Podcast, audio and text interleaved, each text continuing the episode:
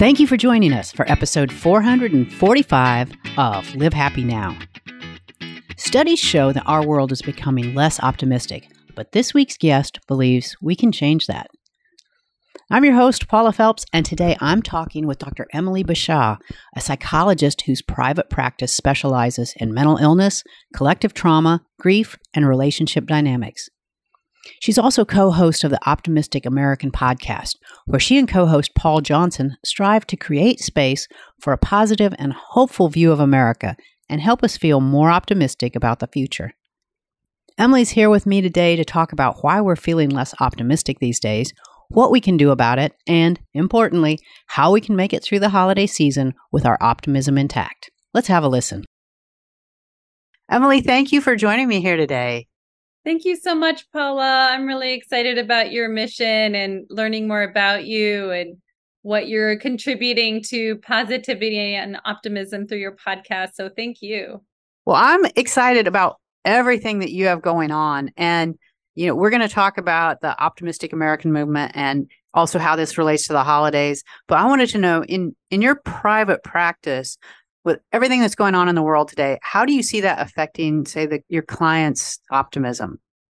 You know, I see people going in one of two directions. Either they're totally closing themselves off from the world and shutting people out and really focusing on living a day-to-day existence with you know what am i trying to accomplish today and really in a survival mode and then to the other extreme absorbing everything impacted by everything very distressed highly anxious more and more paranoid and concerned about what is happening in the world today feeling more despair a sense of hopelessness helplessness is quite big and grief stricken, honestly. So is it more than you had seen in the past? You know, I think it's kind of this continuation that we've seen from COVID and rising impacts of extremism that is happening nationally, ever changing polarization in politics that's happening in our nation, that's creating more of a rise of tension and hate and a divide and trying to classify people into these groups of you know are you my friend or my foe? Because you can't you have to be in either one of those two categories. There isn't you know any there's no in between anymore. There's no in between anymore and it's wild to me just to see that people are even allowing themselves to force people into those categories where you know really they know nothing about different issues don't aren't educated about the different issues don't really care to be more educated about the different issues and yet are willing to go that extra mile in forcing people into these real black and white categorizations and allowing themselves to be skewed and misinformed by propaganda. And that that really is concerning for me especially for young people today and i think that a lot of it adds to this rise of despair and a sense of victimhood or fear and wanting to make sense of things that just seem so senseless. And what you have described is such a true depiction of what our society looks like today and that's it's bleak. When you lay it out like that that just feels really really bleak. Mm-hmm. and i know your optimistic american movement is is meant to counter that. So before we kind of dig into how it's doing that tell us what it is and please tell me how it started. Yeah so my partner paul johnson was the former mayor of phoenix. Him and I co authored the book called Addictive Ideologies Finding Meaning and Agency When Politics Fail You.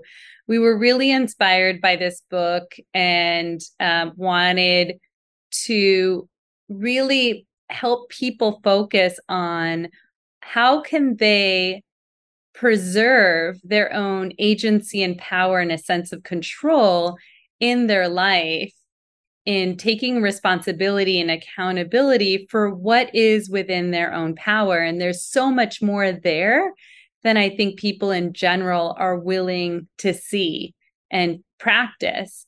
And so we used a lot of psychological theory and things that I've learned throughout my private practice in clinical and forensic work that I've done, you know, how people facing death penalties or facing life sentences have found ways to completely transform their lives, knowing that there's no hope in getting out of prison, but yet we're compelled by finding meaning, purpose, and value in the life that they had, despite facing a life of incarceration.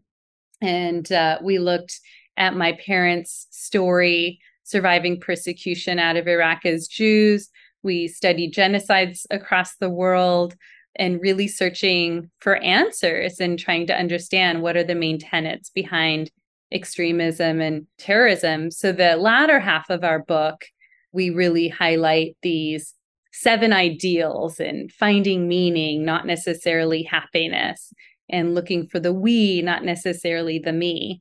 And we co host these podcasts where we branched out some of these different teachings and looked at different social is- issues and dissected them and talking about how people can remain optimistic, hopeful, and practicing agency in their lives today.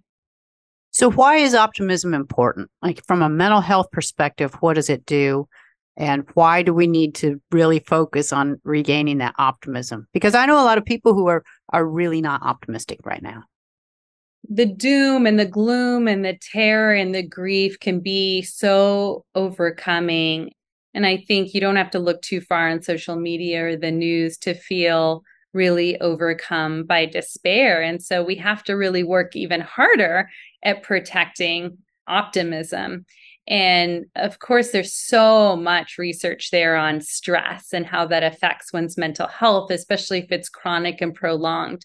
If people are feeling helpless and there's no way out, or they have a sense of a victimhood, that has detrimental effects on cardiovascular disease, on the way that your brain operates and how neurons are firing, and also chronic fatigue and how you're sleeping and whether or not you're self medicating with substances or other cognitive distortions that are impacting you from really being able to think clearly and reason, think sensibly. There's something called the amygdala hijack. I think it's really important to know if you're allowing yourself to be viewing or seeing a lot of imagery and you're that's making you go into this fight, flight, freeze response. It's activating your limbic system in the brain. It's a very primitive part of our brain. It's necessary for survival. But if you're operating on that or allowing yourself to be manipulated by social media and things that you're watching, that you can't really utilize your frontal lobe to the best capacity at that point because your reasoning is being overrided essentially you can't think clearly about consequences of your decisions. You can't make good, rational, sound judgment. You're going to be more impulsive.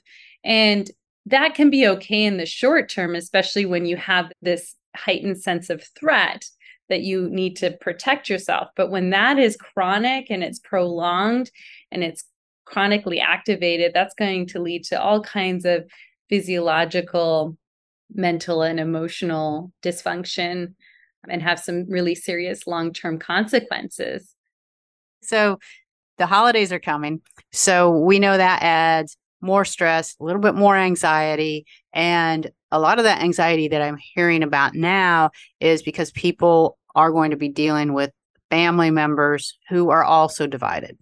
So as we enter this holiday time, first of all, how do we just remain optimistic for ourselves before we even get to the dinners that we have to sit down and survive?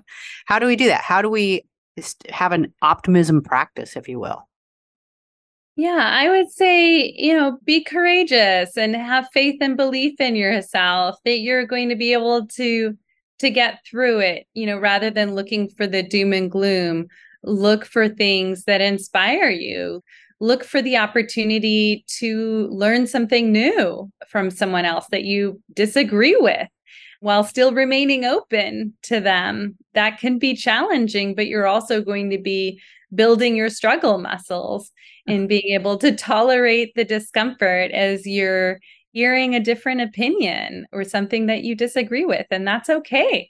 what it's doing and saying is you're strong enough to have some difficult conversations and in a respectful way and still preserving the peace and joy and prosperity and gratitude you know which is what the holidays are about. I would say you know think really intentionally about what you are one really grateful for really practice and embody that in your life and commit to doing something that is uncomfortable whether it's opening yourself up to learning more about a family member that you just have a difficult time accepting or you have a different point of view. I mean, if it's really bad and you think, okay, this, we shouldn't be having these conversations at the dinner table because this is just going to get into a full blown, um, you know, extremist ideological rant, and that can happen.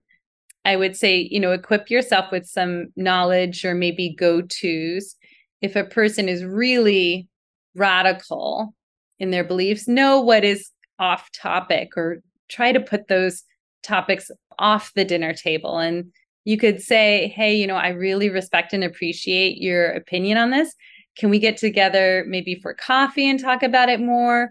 Or just shift the subject to something that you know is going to bring you and that person more together, like their children or their new job or their pet or you know a hobby or interest that you share something else that that you know is going to get them off that topic. And so you might have to be really strategic here know who you're speaking to and going into those events knowing what you're wanting to get out of it. And if it's peace love harmony connection gratitude, open to learning something new, open to doing something difficult, open to leaning in and assisting and helping when possible. You're probably going to be the better person and get something so much more wonderful out of the holidays that you didn't really anticipate. Um, I know a lot of people struggle with control or or they see themselves as like, oh, if I give in and I don't argue my point, then I'm not standing up for myself and that makes me a weaker person. And I say, you know, you might want to reevaluate what you're telling yourself about that. How is that even helping you? Yeah, like, I was, oh, I did. I wanted to ask you about that because one of the worst things, in my opinion, that you can do is engage someone who has a very different belief because you're not going to change their mind. All you're going to do is upset yourself and the people around you. And so getting involved in a debate, discussion, whatever you'd like to call it, it's not beneficial for anyone, truly. Yeah, if you're getting in it, you know, to and you see it as like a win lose and you just want to have the last say and prove your point and or you see that person has that kind of rhetoric or radicalization, then yeah, absolutely. You're not going to change an extremist at a dinner conversation. You're not going to change their ideology. In fact, they're quite immune at that point to any kind of facts. And challenging on them directly on the ideology is just going to further push them away. Mm-hmm. Now, if you are talking to somebody who has agency, which is ideal, that is aspirational, that is what we all should want to strive for, I hope, then that's going to be more of a fun conversation. You don't you're not going to feel like you have to self monitor as much. You've already got the trust and respect and the rapport established with that person and you can try and really push that intellectual edge without feeling like this is a moral superiority mm-hmm. challenge where you know somebody's going to end up being inferior and somebody's going to be superior and i don't want the inferiority one to be me. So how do i just dominate this person? Because yeah that's just not going to be helpful. I would just say you know it's a trap. I would just say avoid it. Now someone in between we call them tribalists. So these are people who maybe identify with a particular group they're not totally bought into the extremist end. You can still have conversations with them. They still might move and be open and quite flexible and adaptive to having a different flow and be challenged. I'd say just be conscientious because cognitive dissonance tend to be at play for people who are more tribalist, meaning they're going to be more prone to defend their group if they feel like their group is being threatened or mm-hmm. challenged. Mm-hmm. And then they'll go to the point of absolving their group of any wrongdoing because they want to defend their group at all costs. And so that's when you start, they start to get pushed in that us versus them or the, you know, victim versus the oppressor mentality. And then it gets hard to really have some of those more open conversations and dialogues. So just be aware, you know, of those three different kinds of ideologies the person with agency, the tribalist, or the extremist, and then gauge your conversation based on that. And how important is it to, as you go into the holiday, like beforehand, say you're hosting or say a parent is hosting and you say, Hey, mom, let's make sure that everyone knows we're not going to, these topics are off the table. Like, we're not going to discuss these things. And here's what we want to focus on. What about that? How does that work in terms of keeping it peaceful and making it more enjoyable for everyone? Yeah, I think it's great to have allies, you know, that are also proponents in preserving the peace and the harmony during the holidays and maybe the you know some other family members that might say hey you know come for a walk with me let's walk the dogs or you know let's take a stroll after the meal because that can be helpful to have some people that are just observant and mindful and conscientious of where things are going to maintain the peace and calm and not spiking the anxiety and that tension. So I think that can be really helpful. Again, the best way to go in is really thinking about how do I want to feel about myself leaving? You can't control everyone, you can't control outcomes. But I think if you're flexible and in general, people want to experience some peace and joy and happiness and celebration and but also adaptive if things don't entirely go their way that that's also okay. They don't have to control everything or everyone at all times. And really the most important thing is being in control of yourself. Yeah. So what are some ways like not just for the holiday season but going on we know we're born with a negativity bias so optimism can be difficult and it's we have different levels of that depending on our personal makeup. So how do we fight our negativity bias or overcome it and become more optimistic? Yeah, I think one of the things that I personally practice, and this even extends to some of the forensic or clinical work that I do, is I don't take things personally. You know, somebody can say something directly to me and it could be a direct threat. And I think, you know, it says more about them than it does about me. I don't need to defend myself to them. I mean, uh, I'm not talking about anything physical, like if it's a physical threat, obviously, but if it's not physical and there isn't a risk of violence, you know, I just see that as me practicing self protectiveness and resilience.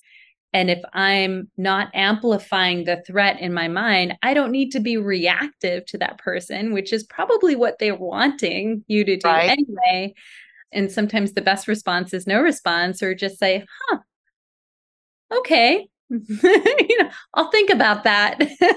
And, take, but that's a gift. That's a mindset that takes a while to cultivate because people's words hurt and we do take things personally. It's hard to learn not to yes especially if it's somebody whose opinion of you matters that's mm-hmm. when probably it can hurt more. Like, this is a person who should love you, who should be there for you, who should defend you, who should protect you, who should die for you. And sometimes we find out that it's not necessarily the case. And it's okay that people think differently than you. And it doesn't mean that they necessarily reject you as a person. That could be your own interpretation of it, even though it feels so personal. But there could be more uh, opportunity there to really build some resilience and courage and leaning in. As we go into the holiday season, what's the number one thing that you want everybody to keep in mind about optimism? You know, I think there's a lot of like frantic energy that's out there. Everybody feels rushed to like do everything and get everything done and and and it it can feel like a lot and i think it's okay that some things fall off your plate I would say know what balls are made of glass and which balls are made of rubber so you know which ones to allow to drop. Obviously, you know, the relationships are the ones that are most fragile and most important and and really thinking about that, you know, we not me. What do, what do I have that I can contribute that can be helpful to my community, helpful to my family, make me a better partner, make me a better parent?